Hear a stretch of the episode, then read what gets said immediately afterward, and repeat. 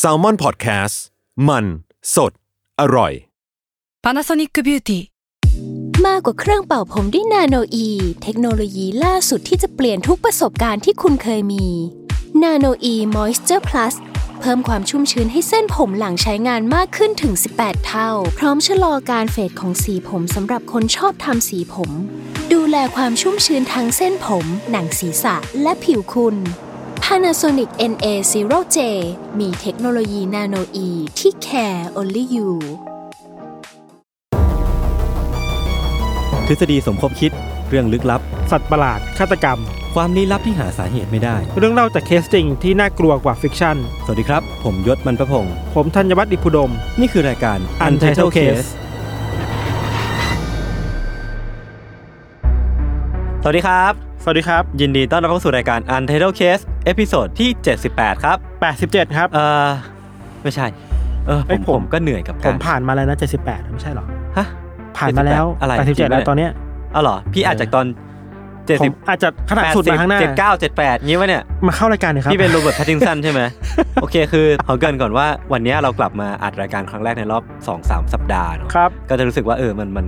คิดถึงคิดถึงเหมือนกันกับการที่มีอ่าไมค์มาจ่อหน้าอย่างนี้แล้วก็ต้องมานั่งอัดรายการ อยู่ในห้องอัดกับพี่ธันสองคนเนาะซึ่งดีไหมนะ ก็ไม่รู้มันเป็นเป็นประสบการณ์ที่ ผมก็ว่างั้นแหละยศเออบางทีบางทีเราก็ไม่รู้อะไรดีไม่ดีทีมของวีคนี้ครับโอเคทีมของวิกนี้ครับ ไม่เกี่ยวข้องอะไรกับสถานการณ์บ้านเมืองเลยครับ เราแค่อยากเล่าเรื่องอนิมอลครับ คือตามก็คือใจสัตว์ตัวเองมากใช่ คือคือเรารู้สึกว่ามันมีธีมธีมหนึ่งที่เราอยากเล่ามานานแล้วทั้งผมอ่าและพี่ทันเนาะแล้วก็พี่โจเองด้วยก็อยากครับฟังมานานแล้วก็คือครับเรื่องของ animal killing หรือว่าๆอ่าสัตว์ฆาตกรรมอ่าเออคดีที่เกี่ยวกับสัตว์เออสัตว์มาเป็นส่วนหนึ่งในคดี อะไรประมาณนั้น มีส่วนในการฆ่าคนเออเออเอออะไรอย่างงี้ใช่ไหมแต่คืออันนี้ก็ต้อง disclaimer ไว้ก่อนนะว่าจริงๆแล้วมนุษย์เองก็เป็นสัตว์เหมือนกันนะแล้วจริง ๆ เราเองก็เป็นคนที่รักสัตว์มากเออเออเออ ไม่อาจได้จะมีการกระทบกระเทือนๆเออเล่าไปก็กระเทือนจิตใจตัวเองด้วยเออพี่ทันชอบแมวผมชอบหมาอะก็คือคือทั้งทั้งคู่เองก็จะเป็นคนที่ค่อนข้างเซนซิทีฟกว่าอะไรพวกนี้อยู่แล้วอะเอเพอราะฉะแต่นั้นก็ไม่ต้องกังวลมากแต่นะพอครับมาทุกคนพูดเรื่องจริงจังแล้วครับพอถึงอืมพูดถึงธีมสัตว์อะบางที เราคิดว่าคดีฆาตกรรมหลายๆคดีหรืออมเรื่องที่มันน่ากลัวเนี่ยเออมันก็ไม่ได้มีแค่มนุษย์เข้าไปเกี่ยวข้องไงอ่าอ่าอ่าบางทีเรื่องเหล่านี้มันดูวุ่นวายมากขึ้น เออ มั้งนะเฮ้ยเมื่อมีสัตว์เข้าไปเกี่ยวข้องมาหย่อนหย่อนๆไว้อีกแล้วครับเอออะไรอย่างซึ่งเงี้ยทุกคนยังไม่ได้ฟังเรื่องของไปทันตอนนี้ครับเพราะผมเป็นคนเล่าก่อนนะครับครับโอเคครับก็ขอเกริ่นแล้วกันว่าจริงๆแล้วตั้งแต่เด็กอะคือผมเป็นคนที่รักสัตว์มาก คือเพื่อนๆรอบตัว หรือว่าคนที่เรียนมาด้วยกัน หรือว่าเรียนมหาลัยมาด้วยกันเนี่ยก็จะรู้ว่าแบบผมติดหมามากหรือว่าชอบอ่าชอบเล่นกับสัตว์มากอะไรพวกเนี้ยครับก็จะมีภาพจำในเรื่องของอะชอบดูสารคดีสัตว์โลกอ่า Blue Planet หรือว่าอะไรพวกเนี้ยก็ก็จะอ่าดูแต่ว่าคือ ช่วงนี้ก็ดูน้อยลงแล้วนะคือต้องต้องหันมาดูอะไรอย่างอื่นบ้างแต่เพราะว่าอะไรอะ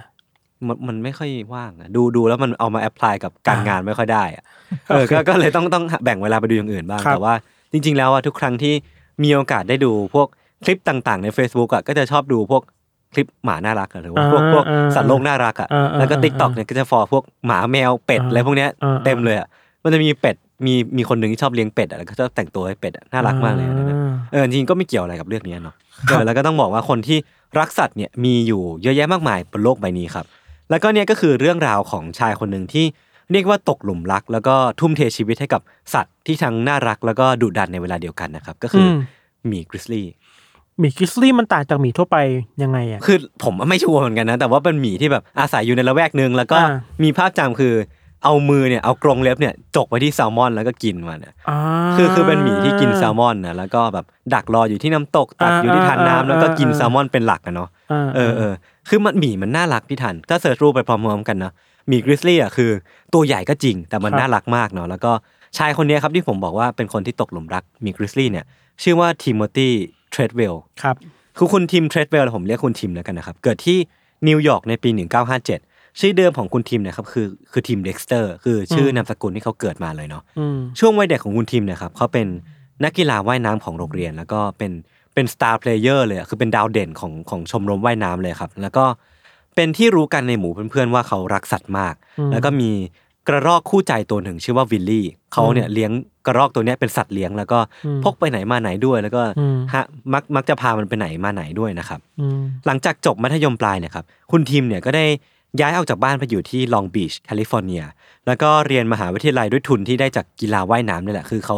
ว่ายเก่งมากอะจนได้ทุนมหาวิทยาลัยเนาะแต่ว่าเรียนไปได้ไม่นานครับพี่ทัน ชีวิตสุดเหวี่ยงของมหาลัยเนี่ยก็เหวี่ยงเขาออกมาจากมหาวิทยาลัยด้วยพี่อืมคือเขาปาร์ตี้หนักเกินไป แล้วก็อืมไม่เข้าเรียนหนักเกินไปจนต้องถูกไล่ออกออกมาครับ ตอนนั้นน่ะเขาได้เปลี่ยนชื่อจากทิมเด็กสเตอร์เป็นทิโมธีเทรดเวลเนาะ แล้วก็เริ่ม audition sitcom หลายต่อหลายเรื่องก็คือแบบพยายามที่จะเข้าวงการการแสดง ด้วยการไป audition กับซิทคอมหลาย ๆ เรื่องนะครับ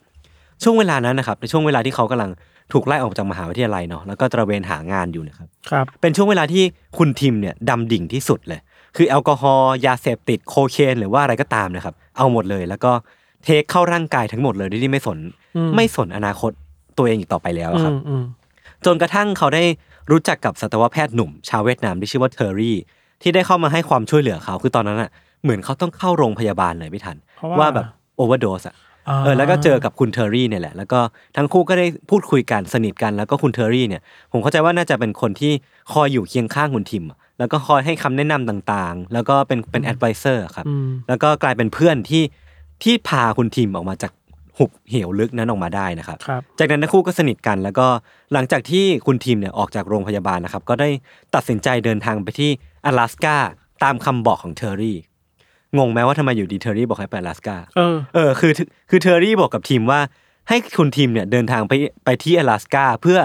ไปเฝ้าดูหมี grizzly ที่นั่นอะอ่าเออคือคือเหมือนว่า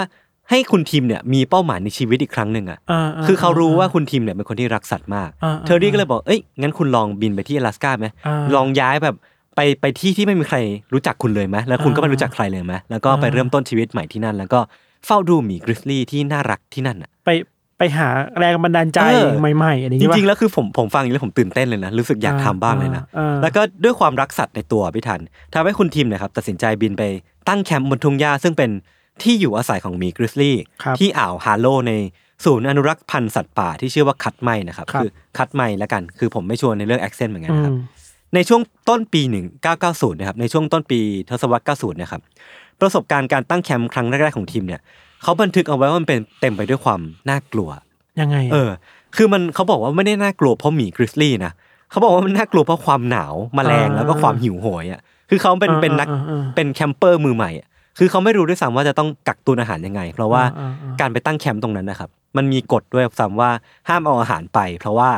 การเอาอาหารไปที่นู่นอะมันจะเป็นการล่อหมี grizzly เข้ามาในแคมป์อะอ่าแต่เขาต้อง manage ให้ได้ว่าเฮ้ยเขาต้องไปหาอาหารที่ไหนกินวะหรือว่าครับต้องทำยังไงนะแล้วก็ความหิวโหยแมลงที่มันอยู่ในแคมป์หรือว่าความหนาวเหน็บเองของของช่วงฤดูกาลนั้นนะครับมันเป็นสิ่งที่ทำให้เขาทุกข์ทรมานมากๆอะส่วนหมีเองอะที่เขาต้องไปเฝ้าดูอยู่ที่นั่นนะครับเขาบอกว่าหมีทุกตัวเนี่ย มันก็เป็นเรื่องที่น่าเศร้าเนาะคือเมื่อหมีเห็นเขาอะมันวิ่งหนีหมดเลยอะกลัวมนุษย์เหรอเออคือหมีอะ จริง ๆ แล้วอะมันไม่ได้ทำลายมนุษย์ก่อนอะถ้ามันไม่ได้รู้สึกว่ามนุษย์เป็นเป็นภัยร้ายอะไรเนาะอ่าอ่าหมีเนี่ยจะวิ่งหนีไปหมดเลย แล้วก็กลายเป็นว่าการที่ไปเฝ้าดูหมีครั้งแรกของเขาอะคือเขาไม่ได้เฝ้าดูหมีด้วยซ้ำเพราะว่าหมีมันวิ่งหนีไปหมดอะเนาะก็เป็นเรื่องที่น่าเศร้าเนาะเออแล้วก็หลังจากนั้นนะครับที่เขาเข้า camping หลายต่อหลายครั้งติดต่อกันนะก็มีนักทำหนังของ National Geographic ครับ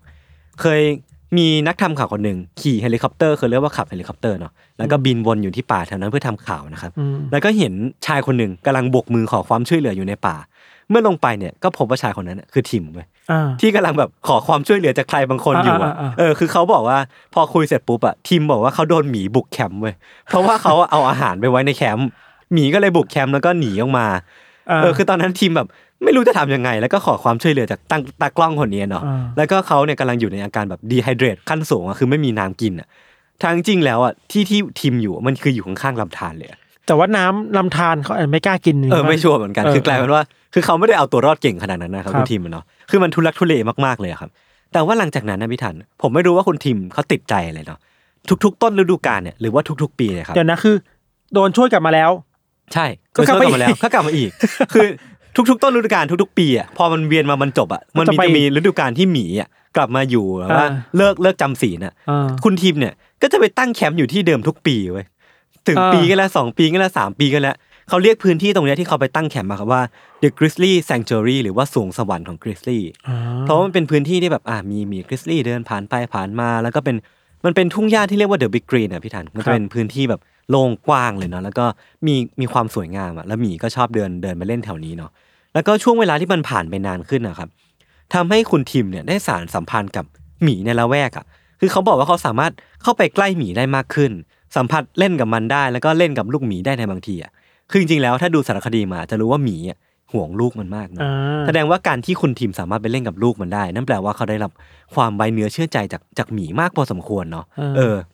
แล้วก็เขาจำหมีที่พบบ่อยๆ ได้หลายตัว แล้วก็เริ่มที่จะผูกพันกับมันด้วยกัน ตั้งชื่อ จากความรู้ของเราเนาะการที่เราไปตั้งชื่อให้ใครก็ตามหรือว่าตัวอะไรก็ตามอะนั่นแปลว่าเราเริ่มที่จะผูกพันกับมันแล้วอะคือเขาบอกว่าความผูกพันเริ่มต้นจากการที่เรามีชื่อเรียกให้กับสิ่งใดสิ่งหนึ่งอะก็จริงแล้ว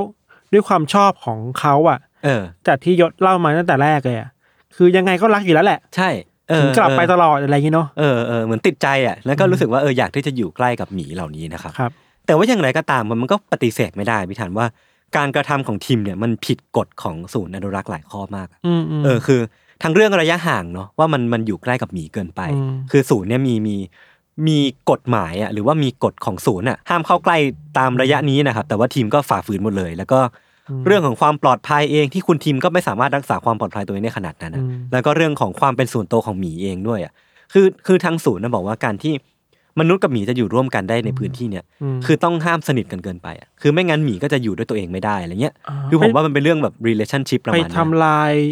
อ่าใช่เขาเรียกว่าระบบนิเวศ ระบบนิเวศ การวิถีชีวิตของสัตเอว์อเออประมาณนั้นประมาณนั้น คือคุณทีมเนี่ยเคยถูกข้อหาเอาอาหารไว้ในเต็นท์เพราะมันจะทำให้ล่อหมีมา หรือว่าแม้แต่ศูนย์คัดไม้เนี่ยมันมีกฎข้อห้ามที่ชื่อว่า trade well rule อะคืออาถูกตั้งขึ้นมาโดยโดยใช้ชื่อของคุณทีมโดยโดยเฉพาะอะ นั่นแปลว่าคือเขาฝ่าฝืนกฎจนกระทั่งว่า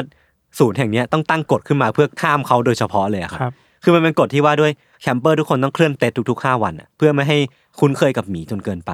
เออ ก็เป็นเรื่องที่น่าสนใจเนาะ แต่ว่า Treadwell เนี่ยครับก็ยังคงตั้งแคมป์อยู่อย่างนั้นเรื่อยๆอะติดต่อกันเป็นเป็นเวลาหลายปีอะครับ จนเขาเริ่มโด่งดังมากขึ้นจากการเขียนหนังสือเรื่อง Grizzly Man ไปออกรายการกับ Discovery Channel อะดังนะ เออ แล้วก็รวมถึงอันนี้ผมเซอร์ไพรส์มากเลย คือเขาได้ออกไปเป็น แขกรับเชิญของรายการ David Letterman อะ David Letterman คือวิทวัสอะคือคือตีสิบอะของบ้านเราอะถ้าเป็นยุคนี้เหรอ รายการแบบป๋าเต็ดอะเออเออเต็ด talk อะเซตเออคือมันป๋าเต้ดังขนาดนั้นนะ David Letterman อะเนาะแล้วก็นั่นแปลว่าสื่อให้ความสนใจเขามากเนาะแล้วเขาก็ดังมากขึ้นในฐานะคนที่มีภาพจำเรื่องของเป็น Grizzly Man เป็นมนุษย์ grizzly ไปแล้วอะครับ ในช่วงหลังอะครับด้วยประสบการณ์ที่มากขึ้นอะเขาก็เริ่มย้ายไปที่ที่เรียกว่า The Grizzly Maze ซึ่งมันเป็นที่ที่บริเวณป่ารกทึบมากๆครับ แล้วก็เป็นทางผ่านของหมี ซึ่งมีโอกาสพบเจอหมีในระยะใกล้ๆได้ง่ายกว่ามากๆอะครับ แล้วก็แน่นอนว่ามันอันตรายกว่ากันมากๆอะเพราะว่าใน The Grizzly Sanctuary ในก่อนหน้าเนี้ยมันมันจะพบเห็นในหมีในระยะไกล เดินผ่านไปประมาณหลายเมตรอะแต่ว่า The Grizzly Maze เนี่ยมันมีโอกาสที่คุณทีมอะจะมีหมีเดินผ่านหน้าเลยอะเพราะเขาช่ำชองช่ำชองมากขึ้นหรือว่าคิดว่าตัวเองช่ำชองมากขึ้นอ่าหรือว่าแม้แต่ว่า ความต้องการข้างในเขาอะอยากที่จะใกล้ชิดกับหมีมากขึ้นอะอืมเขาก็เลยเอาตัวเองมาอยู่ใกล้กับมันมากขึ้น แล้วก็ต้องยอมรับความเสี่ยงที่มากขึ้นด้วยอะพี่ทันอืมในการตั้งแคมป์ของเทรดเวลเนี่ยครับมันจะมีอย่างหนึ่งที่เขาทำเสมอเลยคือเขาจะพกกล้องวิดีโอไปด้วยอะอืมซึ่งเขาจะมักจะหยิบมันขึ้นมาถ่ายหมีแล้ว หรือว่าเหตุการณ์น่าประทับใจของเขาแล้วก็แฟนสาวอะที่ชื่อว่าเอมี่นะครับที่เพิ่งมาแจงกับเขาในช่วงหลังๆอะคือเขาตั้งแคมป์ติดต่อกันเวลา 13 ปีอะเชี่ย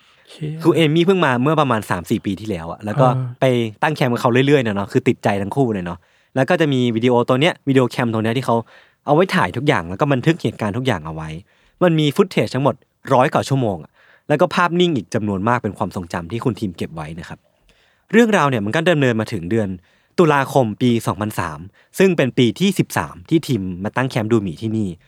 ปีนั้นนะครับเขาก็มาตั้งแคมป์กับแฟนสาวเอมี่เช่นเคยที่ The Grizzly Maze ซึ่งเป็นที่ที่อยู่ในป่ารกทึบอย่างที่ผมได้เล่าไปก่อนหน้าเนี้เนาะอืมพวกเขาเลือกตั้งแคมป์ใกล้กับแม่น้ำที่มีแซลมอนที่หมีจะมาจับกิน แต่ว่าที่แปลกอะครับคือปีเนี้ยพวกเขาตั้งแคมป์อยู่ที่เนี่ยนานกว่าปกติประมาณหนึ่งอาทิตย์ คือช่วงนั้นนะครับ ช่วงที่มันเป็นช่วงแก็บหนึ่งอาทิตย์ที่มันเลยมา มันเป็นช่วงที่แบบใกล้เต็มทีแล้วอะที่หมีต้องต้องใกล้ที่จะจำศีลน่ะมคืออย่างที่เรารู้กันนะหมีต้องมีช่วงพีเรียดที่มันจำศีลหรือว่าไฮเบเนตพีเรียดเนาะ คือมันก็ต้องกักตุนอาหารนะหรือว่ากินอาหารที่มากที่สุดเพื่อสะสมไขมันก่อนที่มันจะนอนอยู่ในหลุมมืดๆเนี่ยเป็นเวลาหลายเดือนเนาะซึ่งช่วงเนี้ยครับช่วงที่คุณทีมอยู่ในตอนท้ายเนี่ยมันเป็นช่วงที่แบบใกล้เต็มทีแล้วที่หมีต้องจำศีลเพราะฉะนั้นมันจะต้องทำทุกวิถีทางเพื่อให้กินอาหารให้มากที่สุดอืมและก็ในปีเนี้ยมันเป็นปีที่อาหารขาดแคลนมากๆอะคือเหมือนอืมเหมันหน้ามันแรงอะแล้วก็หมีหาอาหารได้ไม่มากเท่าที่ควรทำให้หมีเนี่ยมีความก้าวร้าวผิดปกติ อืมก็เข้าใจได้ ใช่ ส่วนสาเหตุที่คุณทีมแล้วก็แฟนสาวเนี่ย อยู่ที่เนี่ยนานกว่าปกติก็เพราะว่าทีมต้องการที่จะตามหาหมีตัวเมียตัวหนึ่งอะที่เป็นตัวโปรดของเขาเลยนะ แล้วก็คุ้นเคยกับมันมากๆเลย คือเขาไม่รู้ว่ามันไปไหนอะปีนี้เขายังไม่เจอมันสักทีอะอืมก็เลยเฝ้ารอมันว่าแบบเอ้ยอยากเจอมันจังเลย แล้วก็ยอมที่จะตั้งแคมป์อยู่ต่อไป เพื่อความหวังว่าจะได้เจอไอ้หมีตัวนี้ให้ได้นะครับ และเขาก็ยังบันทึกเอาไว้ว่าเขารู้สึกดีที่จะได้อยู่ท่ามกลางธรรมชาติกับหมีอะดีกว่ากับ กลับเข้าเมืองไปเจอมนุษย์อะคือช่วงเวลาที่เขาไม่ได้ไม่ได้ตั้งแคมป์อยู่ที่เนี่ย เขาจะกลับเข้าเมืองมาเป็นบาริสต้าอยู่ในเมือง ที่อลาสกาเนาะแล้วก็หาเลี้ยงชีพด้วยวิธีนั้น คือเขาอาจจะเบื่อวิถีชีวิตของมนุษย์ในเมืองแล้วก็ได้เนาะวันที่ 5 ตุลาคมนะครับ Treadwell เนี่ยส่งสัญญาณไปบอกให้คนมารับ คือมันเป็นวิธีกลับของเขา เขาต้องส่งสัญญาณวิทยุกลับไปที่ทางทางเป็น taxi plane อะ taxi pilot อะคือเป็นเป็นนักบินรับจ้างอะ เฮลิคอปเตอร์ขับเครื่องบินขับเครื่องบินะไย่าคือเครื่องบินรับจ้างคนเนี้ยครับก็จะขับมาหรือว่าขี่เครื่องบินมาจอดบริเวณนี้เพื่อมารับเขากับแฟนสาวกลับไปเป็นเป็นประจำอย่างนี้ทุกปีเนาะแล้วก็วันที่ห้าเนี่ยเขาก็โทรไปหาคนเนี้ยให้มารับเขาทีวันนุ่งขึ้นเนี่ยครับช่วงเวลาประมาณบ่ายโมงนักบินที่ชื่อว่าวิลลี่ฟูตันเนี่ยก็บินมารับทีมแล้วก็แฟนที่บริเวณแคมป์ของพวกเขานะครับวันนั้นเนี่ยเป็นวันที่ฝนตกแล้วก็มีหมอกลงหนามากๆเลยคือ นึกภาพบรรยากาศคือแบบ มีฝนตกฝนตกแบบปรอยๆเนาะแล้วก็มีหมอกลงแบบชัดมากหนามากๆ คือ เรียกได้ว่าทัศนวิสัยคือแย่มากนะครับครับเมื่อมาถึงเนี่ยวิลลี่ที่เป็นนักบินเนี่ยก็ลงจอดบริเวณชายฝั่งครับ ซึ่งสามารถมองไปเห็นแคมป์ของทั้งคู่ได้ที่อยู่บนเนินเขาเนาะคือลองนึกภาพว่ามันมีชายฝั่งอยู่ข้างๆแล้วก็ลงจอดปุ๊บก็สามารถมองไปที่แคมป์ของของของคุณทิมแล้วก็แฟนสาวได้ สิ่งที่เขาเห็นนะครับ ที่แคมป์นั่นน่ะคือร่างของทิมที่กำลังขยับอยู่ตรงแคมป์อืมขยับด้วยความแปลกๆบางอย่าง ซึ่งอ่าฮะซึ่งคุณวิลลี่ก็ไม่สามารถบอกได้ว่ามันแปลกยังไงเนาะอ่าวิลลี่ก็ตะโกนไปแล้วก็ไม่ได้เสียงตอบรับกลับมาอ่าคือเขาตะโกนเรียกคุณทีมว่าทีมทีมอ่าแต่ว่าไม่มีใครตอบรับกลับมา แต่เขาเห็นอะไรแปลกขยับๆนี่เหรอเออเออเขาก็เลยตัดสินใจ ปีนขึ้นหน้าผาเพื่อไปยังที่แคมป์แห่งเนี้ยครับ เมื่อเขาปีนไปได้สามในสี่ของหน้าผาเนี่ยเขาก็รู้สึกได้อะเซนส์บางอย่างมันบอกว่ารู้สึกได้ว่ามันมีความผิดปกติบางอย่างอะอืม เขารู้สึกแปลกๆ จึงหันหลังกลับ แล้วก็ปีนลงกลับทางเดิมอืมแล้วก็ทันทีที่เขาเดินทางกลับมาที่เครื่องบินสำเร็จนะครับเขาก็หันหลังกลับไปเจอ หมีตัวใหญ่อะท่าทางดุร้ายอะย่องตามเข้ามาอย่างช้าๆอ่าซึ่งบริเวณหรือว่าทางเดินที่หมีตัวนี้ย่องกลับมามันคือทางเดินที่เขามุ่งหน้าไปเพื่อที่ไปแคมป์ของคุณทิมอะครับ นั่นแปลว่าหมีตัวเนี้ยมันมุ่งหน้ากลับมา จากทางแคมป์ของคุณทิมหรือเปล่า ไปไปแคมป์มาแล้ว เออเออเอออ่าจากนั้นนะครับวิลลี่ที่กำลังตกใจเนี่ยก็รีบขับเครื่องบินขึ้นฟ้าหวังว่าจะไล่หมีตัวเนี้ยออกไปจากแคมป์ของคุณทิมให้ได้อะครับเขาก็บินบนอยู่ตรงเนี้สิบห้าถึงยี่สิบรอบอะแต่ว่ามันก็หมีก็ตัวเนี้ยก็ไม่มีทีท่าว่าจะไปไหนเลยอะคือมันกำลังคุณวิลลี่เนี่ยบอกว่าหมีตัวเนี้ยมันมีท่าทางกำลังกินอะไรบางอย่างอยู่อะาเออ แล้วก็ทุกครั้งที่คุณวิลลี่เนี่ยขับเครื่องบินผ่านมันอะอ่ามันก็จะกินสิ่งนั้นอะเร็วขึ้น แต่คุณทีมก็ยังไม่คุณวิลลี่ก็ยังไม่รู้นะว่ามันกำลังกัดกินอะไรอยู่อะนะเดี๋ยวก่อนเออวิลลี่ที่วิลลี่ที่กำลังตื่นตกใจเนี่ยก็ตัดสินใจโทรหาเจ้าหน้าที่ ซึ่งมาที่ชายฝั่งในระยะเวลาต่อมาครับจากนั้นพวกเขาเนี่ยก็มุ่งหน้าไปยังแคมป์ที่อยู่ห่างออกไปจากที่จอดเครื่องบินเนี่ยประมาณ 300 เมตรนะครับ ระหว่างทางเนี่ยทัศนวิสัยที่แย่ท่ามกลางป่ารกเนี่ยมันทำให้พวกเขาเนี่ยเดินทางลำบากมากๆครับท่านั้นนั้นเองอะหนึ่งในเจ้าหน้าที่ก็ตะโกนขึ้นมาว่า หมีมันมีหมีอยู่แถวนี้ เมื่อทุกคันหันไปก็พบเข้ากับหมีตัวใหญ่ที่กำลัง วิ่งมุ่งหน้ามายังกลุ่มของพวกเขาอะคือวิ่งแบบควบมาเลยนะอืมแล้วก็เป็นหมีที่ตัวใหญ่มากๆเลยไม่ทัน เจ้าหน้าที่ก็เลยต้องใช้ปืนที่พกมาเนี่ย ยิงเข้าไปที่หมีตัวเนี้ยจนตายอ่าเออวิลลี่บอกว่าเขามั่นใจมากว่า พอเข้าไปดูใกล้ๆอะนะครับหมีตัวเนี้ยเป็นตัวที่วิ่งไล่หลังเข้ามาก่อนหน้านี้แน่นอน คือตัวเดิมเป็นตัวใช่ไหมเดียวกันเออาจากนั้นนะครับเมื่อทำการค้นหาบริเวณแคมป์นะครับ สิ่งที่พบเนี่ยมันไม่ยากเลยที่จะบอกว่ามันเกิดอะไรขึ้นที่แคมป์ของคุณทีมนะครับ ชิ้นส่วนของร่างกายของทีม หัวกระดูกสันหลังแล้วก็แขนแล้วก็มือเนี่ย อืมมันกระจัดกระจายเละเทะเต็มแคมป์ไปหมดเลย เป็นฝีมือของหมีเหรอ เออชัดเจนมากๆอะเออ แล้วที่หมีกัดกินอยู่ก็คือเนื้อของเออ เขางี้เหรอ คือมันไม่ยากเลยที่จะอธิบายสิ่งเหล่านั้นน่าที่กลัว ที่ผมได้เล่ามาก่อนนั่นเนี่ยครับอ่าเต็นท์ทั้งสองเต็นท์เนี่ยมันถูกพังเละเทะอะข้างหน้าเต็นท์เนี่ยที่ทั้งคู่ใช้เป็นที่นอนนะครับอ่ามันมีเนินโคลนใหญ่นูนอยู่ คือเป็นเนินเป็นเนินโคลนดินเนาะ เมื่อทำการเขี่ยดินที่ปกคลุมบริเวณผิวนอกออกครับ เจ้าหน้าที่ก็พบนิ้วแล้วก็แขนที่แทงทะลุโคลนออกมาอ่านั่นคือร่างของเอมมี่อะที่ถูกหมีฝังเอาไว้ คือทั้งแฟน ทั้งแฟนแล้วก็ทีมเอง ทั้งสองคน ทั้งสองคนคือเสียชีวิตด้วยฝีมือของหมีทั้งคู่ คือหมีก็คงทำตามสิ่งที่มันทำตามปกติป่ะ เวลากินอาหารแล้วพยายามจะแบบเก็บอาหารเอาไว้ฝังเอาไว้ ใช่ใช่แต่คืออาหารนั้นไม่คือคนน่ะ เออ ที่พี่ธันพูดมาคือถูกเลย เออ คือมันพีคไปกว่อนนั้นนะพี่ธันคือ พอผ่าซากศพหมีที่ถูกยิงเสียชีวิตไปอะครับเออมันเป็นหมีที่อยู่ในศูนย์นี่แหละอยู่อุทยานนี่แหละเออข้างในท้องของมันอะมีชิ้นส่วนของมนุษย์อยู่อะเออแน่นอนว่าชิ้นส่วนนั้นคือ ชิ้นส่วนของทิมแล้วก็เอมี่เหยื่อผู้เสียชีวิตจากหมีครั้งแรกในรอบ 85 ปีอะที่อุทยานแห่งเนี้ยก่อตั้งขึ้นมาเออเออ มันมีอะไรหลายอย่างที่เราน่าพูดคุยกันหลังๆเนี้ยครับ แต่ว่ามันมีสิ่งที่น่ากลัวไปกว่านั้นพี่ทันครับอในเต็นท์ที่นอนของทั้งคู่อะครับ เจ้าหน้าที่เนี่ยพบกล้องวิดีโอที่ทิมเนี่ยใช้ถ่ายอะไรต่างๆ นานาอยู่ในนั้นน่ะเออแล้วก็เจ้าหน้าที่เนี่ยพบว่ามีคลิปสุดท้ายอยู่ในนั้น เดี๋ยวนะ เป็นคลิปความยาว6นาที ไม่มีภาพเป็นภาพดำมืดเออๆแต่ว่ามีแต่เสียง คือเสียงที่เจ้าหน้าที่อ้างว่าได้ยิน ผมจะไม่เออไม่แปะลิงก์แล้วกันเออแต่ว่าผมจะเปิดให้พี่ทันฟัง เออ คือมันโหดร้ายมากจริงๆอะพี่ทันลองดูครับ แต่ว่า ผมขอเล่าอย่างนี้ก่อนแล้วกันนะ เล่าเป็นบทพูดก่อนแล้วกัน เป็นอ่า narrative ก่อนให้ทุกคนอ่าฟังก่อนแล้วกันนะครับเออเสียงแรกที่อยู่ในคลิปเนี้ยคือเสียงของเอมี่ เป็นเสียงที่ดูตื่นตกใจมากเป็นพิเศษ แล้วก็เป็นเสียงที่เอมี่เนี่ยตะโกนถามทีมว่ามันยังอยู่ข้างนอกนั้นไหมอะเออ มันก็คือหมีหมีใช่ไหมเออเสียงต่อมาคือเสียงที่ทีมตะโกนว่าหนีไป ฉันกำลังโดนฆ่าข้างนอกนี้เออจากนั้นนะครับก็มีเสียงเต็นท์ถูกเปิดออก ก็คือเป็นเสียงของเอมี่ที่กำลังเปิดเต็นท์ออกไปช่วยทีมเนาะอืมอืมแล้วก็เป็นเสียงเอมี่กรีดร้อง เสียงฝนกระทบผ้าใบอืมทีมตะโกนสั่งให้เอมี่เนี่ยแกล้งตายเอมี่ก็ตะโกนกลับว่าให้ทีมแกล้งตายเช่นกันเออจากนั้นเสียงก็สงบไปสักพัก มีบทสนทนาของทูตที่ถามว่าถามว่าหมีไปยัง แต่จู่ๆเนี่ยหมีก็กลับมาแล้วก็โจมตีทีมอีกครั้งหนึ่งอะมีเสียงกรีดร้อง ทั้งคู่พยายามต่อสู้ เขาบอกให้เอมี่เนี่ยใช้กระทะฟาด เพราะว่าเขาไม่มีอาวุธ ไม่มีใครมีอาวุธเลยที่เนี่ยเออแต่ก็ไม่เป็นผลสุดท้ายผลมันก็ลงเอยอย่างที่ทุกคนรู้กันว่าทั้งคู่เนี่ยเสียชีวิตด้วยฝีมือของหมีเนาะคือเสียงทั้งหมดเนี่ยอยู่ในกล้องวิดีโอ กล้องนี้ใช่ อ่า แต่จริงๆแล้วอะพี่ทันคือคือมันก็มีแบบแปดสิบเปอร์เซ็นต์อะของของซอสข่าวที่ผมไปหามาคือบอกว่าเสียงคลิปเนี้ยที่เอามาปล่อยเนี่ยน่าจะเป็นของปลอม เพราะว่าเหตุการณ์มันเกิดขึ้นปี 2003อ่าแต่ว่าคลิปเนี้ยมันปล่อยปี 2012 ใน YouTube เนาะา คือคนก็เลยคิดว่าอะมันอาจจะเป็นของปลอมก็ได้ เพราะว่าอ่ามัมันมีมันมีบางช่วงที่มันไม่ได้แมทช์กับปากคำของเจ้าหน้าที่อะเออคือเจ้าหน้าที่อะฟังฟังจริงนะมันมีคลิปจริง ๆ แต่ว่าเออเขาไม่ได้ปล่อยออกมา เพราะว่ามันน่าจะแบบน่ากลัวคนน่ากไปลัวเกันไป เออเออซึ่งเราคิดว่าดีแล้วแหละที่ไม่ให้คนฟังใช่ใช่ช่ให้เราฟังใช่เนี่ยพอแล้วเออคือมันมันค่อนข้างหดหู่เหมือนกันนะเออเออเออแต่ก็นั่นแหละผมผม ส่วนตัวเองผมก็เชื่อว่าน่าจะเป็นของปลอม แต่ว่าอืมมันก็เป็นอะประกอบ อัธรสของของเรื่องนี้อะอาจจะช่วยเสริมเรื่องราวว่าอืม ทั้งสองคนเจออะไรบ้าใช่งทั้งคู่หวาดกลัวจริง เออๆเออเออเออเออ มเออสุดท้ายไม่แน่ใจเหมือนกันครับพี่ธันว่าอะไรกันแน่คือสิ่งที่ทำให้หมีเนี่ยเริ่มโจมตีทีมเนาะเพราะว่าจริงๆแล้วเขาก็มาที่เนี่ยสิบสามปีติดต่อกัน อืม แล้วก็ไม่เคยไม่เคยถูกหมีโจมตีมาก่อน ไม่เคยมีประวัติอ่า ว่าโดนหมีโจมตีมาก่อนทำไมครั้งเนี้ยเขาถึงหมีถึงมองทีมเป็นภัยอะเออแล้วก็ใช่เริ่มที่จะโจมตีเขาแล้วก็กัดกินเขาเป็นอาหาร คือมันมันไม่ชัวร์เลยเหมือนกัน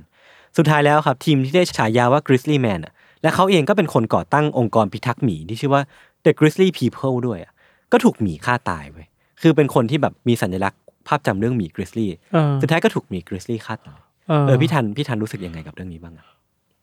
อืม รู้สึกว่าเราคิดว่าจังหวะของการอยู่ของทีมในรอบสุดท้ายอะจังหวะมันจะพลาดไปหน่อยปะนะเออเออเออไม่ถึงว่า ไม่ลงล็อกกันระหว่าง ช่วงเวลาที่หมีจะ ไม่ก้าวร้าวอืมหรือเปล่านะอืมอืมแต่ว่าเราก็ไม่อยากไปเบลมคุณทีมในบางเรื่องอ่าแต่เราพูดพูดยากว่ะพูดยากแต่เราพูดคิยาดกว่ามากเราคิดว่าสิ่งที่เราพูดได้คือว่าสเปซตรงนั้นอะ มันคงไม่ปลอดภัยร้อยเปอร์เซ็นต์อะอืมอืมทั้งสำหรับหมี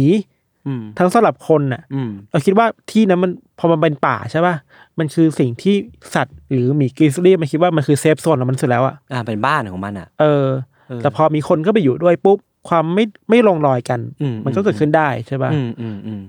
เออ แต่ว่า ถ้าเราคิดแทนเขาอะเราคิดว่าเขาเองคิดว่าน่าจะปลอดภัยนะ เพราะอยู่มาสิบสามปี ใช่ ผมคิดว่าคุณทีมเองก็คิดว่าคงไม่คิดว่าจะเกิดเรื่องอะไรอย่างเงี้ย เออ ก็พูดยากเหมือนกันเนาะเออแล้วมันก็มีบางคนที่ออกมาวิเคราะห์ว่า คุณทีมกับหมีตัวเนี้ย เคยมีฟุตเทจของของโฮมวิดีโอที่เขาถ่ายว่าเคยเจอกันมาก่อนแล้วด้วยนะเออเออมันเป็นหมีหมายเลขหนึ่งสี่หนึ่งอะไรพวกเนี้ยเออซึ่งก็เคยเจอกันมาก่อนแล้ว นั่นแปลว่าคุณทีมอาจจะคุ้นเคยกับหมีตัวนี้อยู่แล้วเออก็เลยชะล่าใจ เออ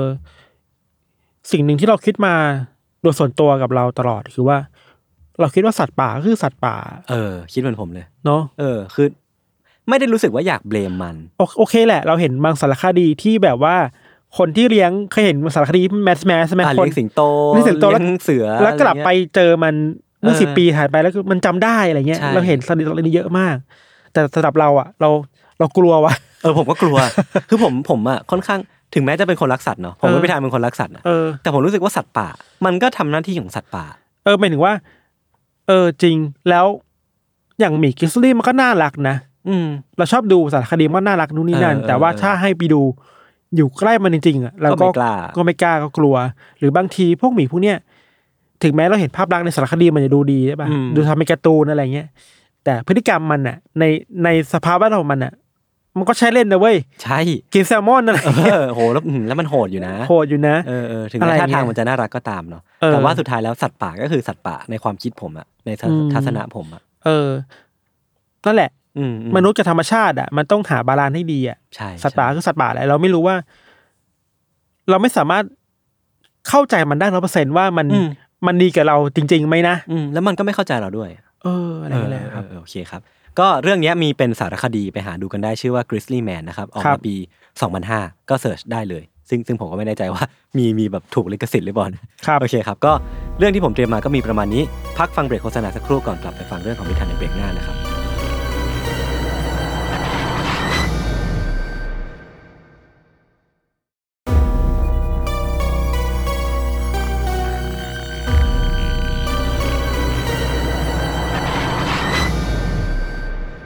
ครับ ก็กลับมาในเบรกนี้กับเรื่องของเราเนาะอืมเรื่องของเราเนี่ยของยศเกิดที่ในอลาสกาใช่ป่ะใช่ ของเราเนี่ยอยู่ที่ออสเตรเลียครับอืมในปีหนึ่งเก้าสามห้าคือเวลาเราพูดถึงภาพลักษณ์ของประเทศออสเตรเลียอืมมันจะมีภาพลักษณ์ของความเป็นความโหดของสัตว์อะความซาเวทของสัตว์ที่นั่นอะ ความความเยอะแล้วกันพี่ ความเยอะอะไรก็ไม่รู้อะจิงโจ้อะ population แม่งแบบ พอๆกันเลยปะหรือบางกับคนจะอะเจอสัตว์อะไรแปลกๆมาโผล่ที่หน้าบ้านอะไรเงี้ยเออเออเออเออระดับความซาเวทของสัตว์ที่ออสเตรเลียคือแบบ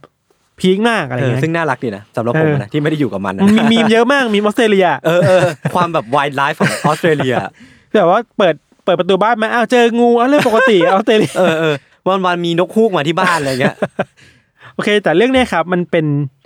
เหตุการณ์ที่เกิดขึ้นในปีหนึ่งเก้าสามห้าเนอะครับ ถ้าย้อนกลับไปในเวลานั้นนะครับหนึ่งเก้าสามห้ามันเป็นช่วงเวลาที่ทั้งโลกอะ แล้วก็ออสเตรเลียกำลังเจอกับวิกฤตที่เรียกว่า the Great Depression น่ะอืมเป็นวิกฤตเศรษฐกิจการเงินครั้งใหญ่ของโลกอืมอืมอืมทำให้ธุรกิจมันก็พังเยอะอะไรเงี้ยคครัรับบเราคร่าวๆอย่างนี้พอเนาะซึ่งหนึ่งในธุรกิจที่ได้รับผลกระทบในออสเตรเลียมันคือธุรกิจอะคอเรียมเว้ยเอออะคอเรียมเราแปลเป็นไทยว่าไงดีอะเออพิพิธภัณฑ์สัตว์น้ำอ่าประมาณนั้น เอออย่างนั้น มันมีอะคอเรียมมาหนึ่งในซิดนีย์ชื่อว่าคูกี้อะคอเรียมครับเฮ้ยชื่อน่ารักชื่อน่ารักคูกี้เจ้าของชื่อว่าคุณเบิร์ตฮอปสันครับคุณเบิร์ตในตอนนั้นก็ปวดหัวประมาณหนึ่งว่าอืมอืมเฮ้ยเศรษฐกิจแย่อย่างเนี้ย แล้วเราจะทำยังไงให้คนเข้ามาในอะคอเรียมเราเยอะๆดีนะอืมจะแต่แก้ไขปัญหายังไงดีอะไรเงี้ยเขาก็คิดอยู่นานแล้วก็คิดออกว่า เออ หรือว่าเราควรจะหา ฉลามสักตัวหนึ่งเข้ามาอยู่ในนี้ เพื่อมาเป็นดารา คือก่อนหน้านี้ไม่มีฉลามใช่ไหมไม่แน่ใจว่ะเรียบตัวเนี้ยไม่แน่าจะอาจจะมีหรืออาจจะไม่ดัง หรือว่าจะต้องการแบบไฮไลท์ใหม่ใหม่ใหม่เออต้องการดาราตัวใหม่เข้ามาอะไรอย่างนี้ครับเออพอคุณเบิร์ดได้ไอเดียนี้ปุ๊บเขาก็จับมือลูก ขับเรือออกไปในทะเลในมหาสมุทรแล้วก็ไปตกปลาเว้ยอืมเพื่อตกฉลามขึ้นมาเดี๋ยวนะถ้าเป็นคนประเภทไหนวะถึงจะคาดหวังว่าจะตกฉลามได้อะแล้วตกได้จริงๆเว้ยเดี๋ยว อะไรวะผมบอกแล้วออสเตรเลียแม่งโหดจริงไอ้เหี้ยผมชอบอะ สิ่งที่คุณเบิร์ดตกขึ้นมาได้ มันคือ tiger shark อะฉลามเสือฉลามเสือ เออเออตัวหนึ่งลำตัวยาวประมาณสี่เมตร อุ้ยก็หืมยาวมากอะก็ยาวประมาณหนึ่งนะเออคือฉลามเสือมันจะมีมีลวดลายคล้ายเสือนะเออเขาก็เลยเรียก tiger sharkเออเรียก tiger shark ฉลามเสือ ไอ้ฉลามเสือสี่เมตรเนี่ยพอจับได้เสร็จปุ๊บ คุณเบิร์ดก็พามันกลับมาที่อควาเรียมอืมกับความสบายใจแล้วโอเค ฉันได้ดาราตัวใหม่แล้วเออเออที่จะมากอบกู้ธุรกิจของฉันอะไรครับอืมซึ่งผลที่ได้ก็ดีมากเลยนะ คือพอมีประกาศว่าอควาเรียมแห่งนี้มีฉลามเสือตัวใหม่มาแล้วอืมทุกคนก็พามาดูกันน่ะ พ่อแม่ก็จูงลูกมามาดูสัตว์มาดูฉลามเสือตัวใหม่นะครับไอ้ความป๊อปของฉลามเสือนี่คือป๊อปมากนะยศ นึกถึงภาพว่าเวลาเราไปที่พิพิธภัณฑ์สัตว์น้ำแบบ Siam Ocean World อะอืมแล้วมันมีตู้กระจกอะอืมแล้วทุกคนจะไปยืนยืนจ้องกันอะเออริมกระจกเพื่อดูเจ้าฉลามเสือตัวเนี้ยหา spot ที่ดีที่สุดอะเออคือแย่งที่กันดูเยอะมากเลยเว้ยอ่าไอ้ความป๊อปของฉลามเสือตัวนี้มันก็ผ่านไปประมาณหนึ่งสัปดาห์ครับ พอผ่านไปได้สักพักหนึ่งหนึ่งสัปดาห์แล้วเนี่ย มันมีวันวันหนึ่งเว้ยเรานึกเราอยากให้นึกภาพว่า มีครอบครัวหนึ่งจูงลูกมา ที่หน้าตู้กระจกอืมเพื่อให้ลูกมาดูฉลามเสือว่าตัวนี้คือดาราดังของที่นี่นะ พอดูไปดูมาฉลามมันทำท่าแปลกๆว่ะอืมมันเหมือนไม่สบายอะอืมเหมือนแบบกระอักกระอ่วนอะเออเออเออแล้วสักพักมันก็เริ่มคายอะไรบางอย่างออกมาเว้ยฮะเริ่มจากคายซากหนู เดี๋ยวนะซากนก เออ สุดท้ายแล้วคือ มันสำลอกอะอ้วกอะอ้วกมือคนออกมาเว้ยเฮีย แล้วมันแบบเป็นท่อนแขนคนน่ะโอ้ครึ่งหนึ่งของท่อนแขนนะถูกสำลอกออกมาจากฉลามเสือตัวเนี้ยแล้วแบบมีคนมุงดูเป็นใช่เป็นหสิลาบยสิบคนหลายน่ะร้อยคนปะเนี่ย นึกภาพว่าสมมุติว่าเราเอ่อยศพาพ่อแม่ไปดูอะโอ้โหแล้วแบบแม่แม่นี่ครับ ฉลามเพิ่งอ้วกแขนคนออกมา คือใครจะไปคิดว่าว่ามันมีเหตุการณ์เกิดขึ้นได้ในพิพิธภัณฑ์น่ะ ผมไม่กล้าไปเอาคอเรียมแล้วนั่นแหละ คือพอมันอ้วกท่อนแขนคนออกมาเนี่ยครับ เออเหตุการณ์มันก็เริ่มบานปลายแล้วเป็นเรื่องใหญ่แล้ว แล้วตำรวจก็เข้ามาสอบสวนต่อเนาะเพราะว่ามันคือซาก มันคือมันคือซากคนอะ คดีฆ่าคนตาย ไม่รู้แหละ มันมีมันมีแขนคนออกมาแหละ อ่าคดีคดีเสียชีวิตแหละเออคำถามที่ตำรวจคิดมาคือ นี่มันแขนของใครวะ เออแล้วนั่นสิมันเข้าไปอยู่ในท้องปลาได้ยังไงครับ อืม หลังจากนั้นตำรวจก็ค่อย ๆ ตรวจสอบไปเรื่อยๆเนาะเขาพบว่า ท่อนแขนเนี่ยมันเป็นท่อนแขนของมนุษย์จริง ๆ แหละ เพราะว่ามันมีนิ้วอยู่ครบเว้ยอืมอืมแล้วบริเวณตรงตรงไหล่อะ มันมีรอยสักอยู่อื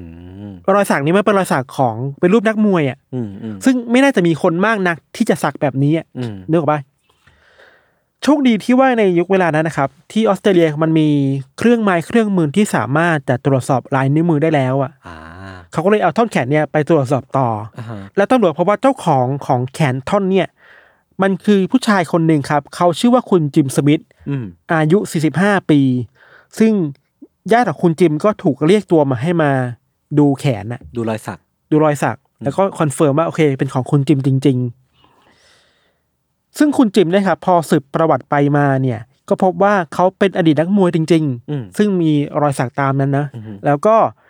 คยเกี่ยวข้องกับวงการธุรกิจสีเทาๆในออสเตรเลียมาอืมอืมมาบ้างอะไรครับ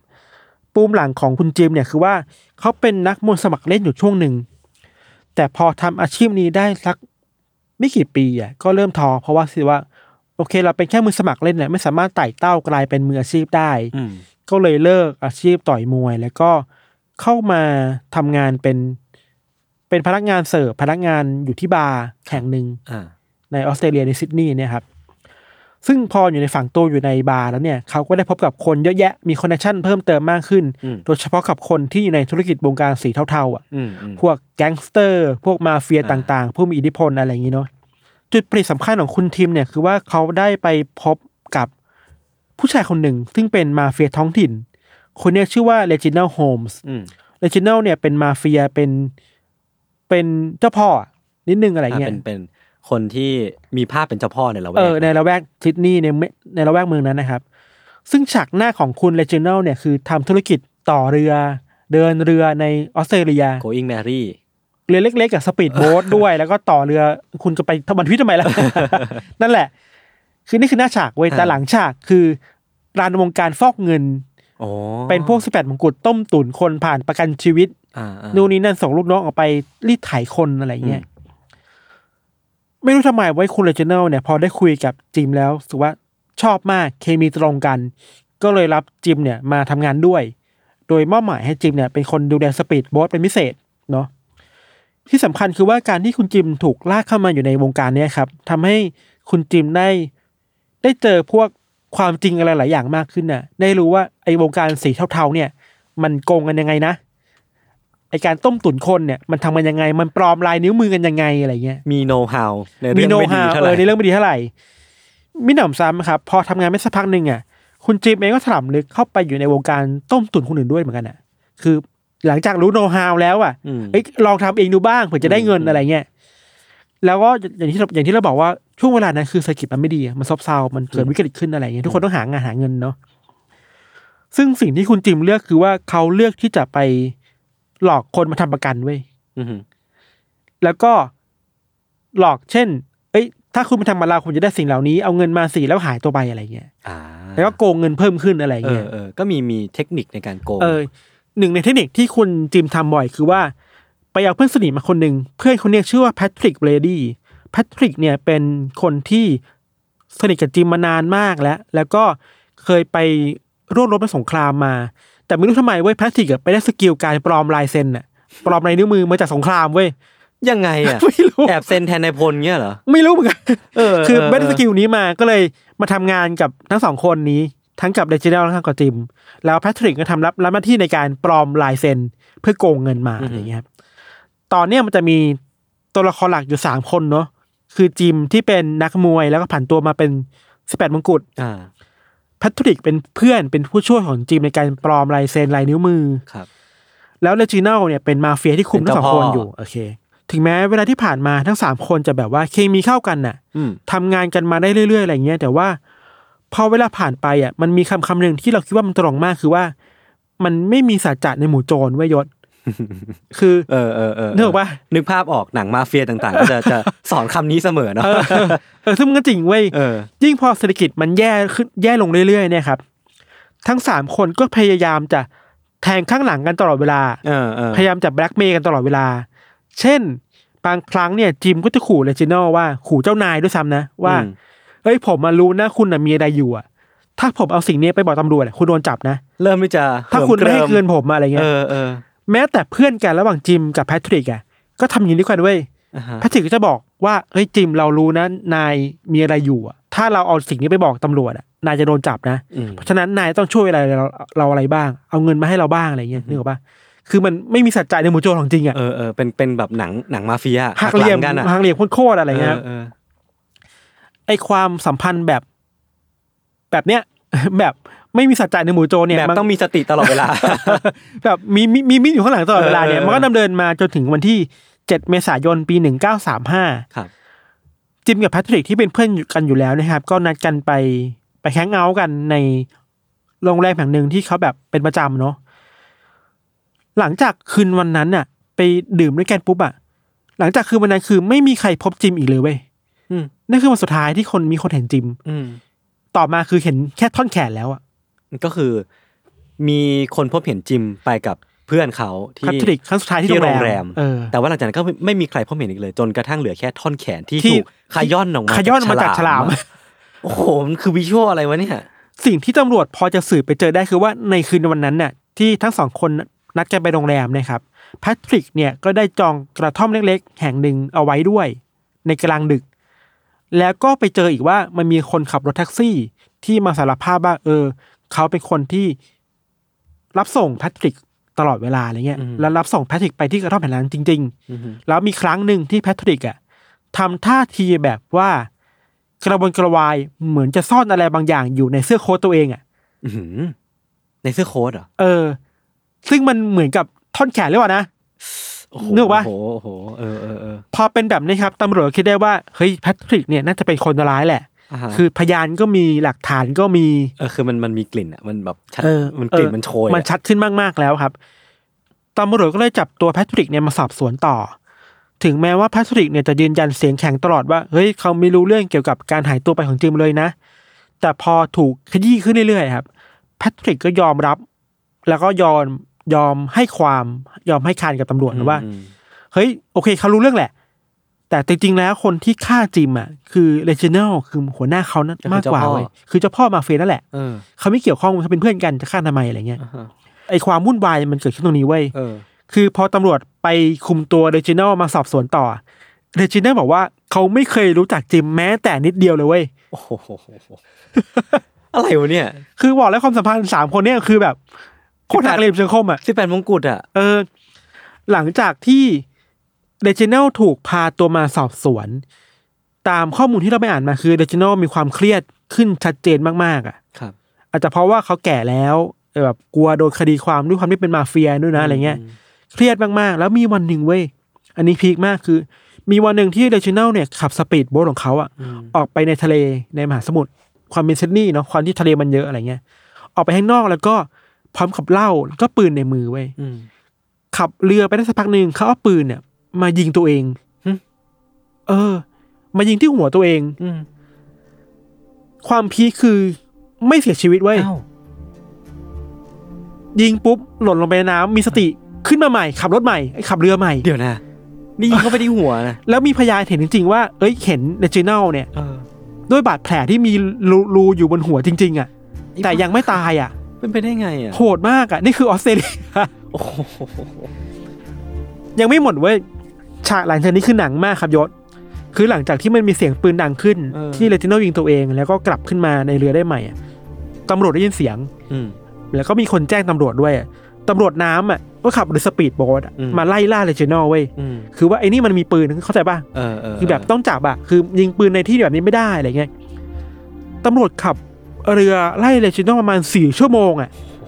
คือเรจิโนมีกำลังในการขี่เรืออีกสี่หลัชั่วจากโมงอะยิงตัวเองเข้าไปที่หัว เออ มีสติแล้วเมาไว้ยนะโอ้โหขี่ได้อีกสี่ชั่วโมงอะเออสุดท้ายก็ยอมแพ้อ่าตำรวจสามารถจับเรจิโนเนี่ยมามาควบคุมตัวได้อืมมาสับซักถามหาข้อมูลต่อได้ะไรตอนเงี้ยแรกก็จะเป็นเรื่องของการครอบครองปืนปืน แล้วก็การขัดเออขวางเจ้าหน้าที่นะเออแล้วมีคดีเก่าด้วยแหละว่าเป็นเออผู้ต้องสงสัยในการฆ่าจิมอะไรเงี้ยครับ ซึ่งหลังจากที่ตำรวจเนี่ยพาเรจิโนมา มาซักถามข้อมูลแล้วเนะครับเรจิโนก็ดูเครียดมากขึ้นไปกว่าเดิม อีกหลายระดับเลยอะเหมือนกับว่าเอ่อคิดว่าจะมีหลายหลายๆอย่างในตัวเขาอะไรอย่างนี้เนาะแต่ว่าสิ่งที่เรจิโนบอกตำรวจเนี่ยคือ ก็ยอมรับข้อมูลในบางอย่าง แต่ก็ยืนยันว่าตัวเขาเองจริง ๆ เนี่ย ไม่ได้เป็นคนฆ่าจิมนะ อืมแต่คนฆ่าจิมอะคือแพทริกต่างหาก โอเค โอเค โอเค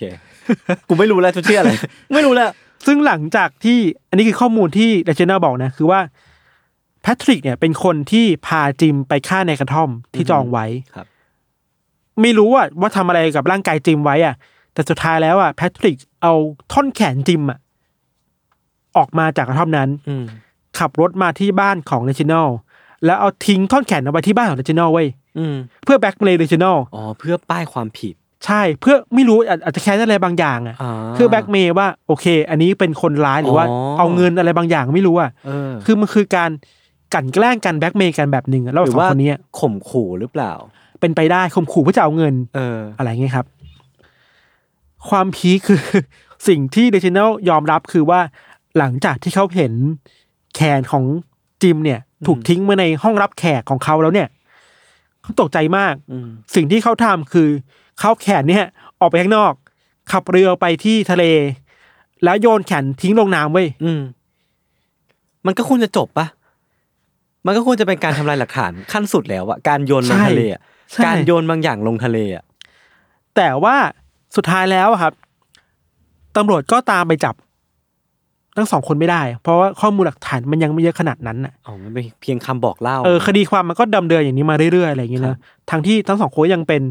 ผู้ต้องสงสัยในคดีอยู่เนี่ยอืมเรื่องราวมันก็เดินทางมาถึงวันที่ 11 มิถุนายนปี 1935 ในวันนั้นเนี่ยเรจิเนลก็ขับรถจากบ้าน แล้วก็ไปถอนเงินออกมา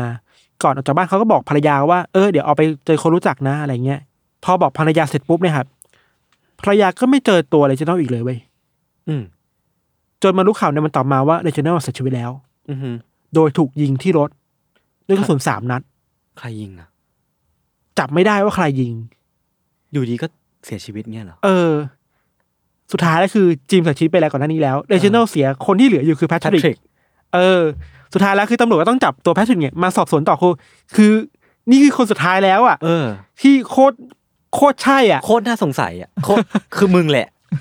เออตำรวจก็พา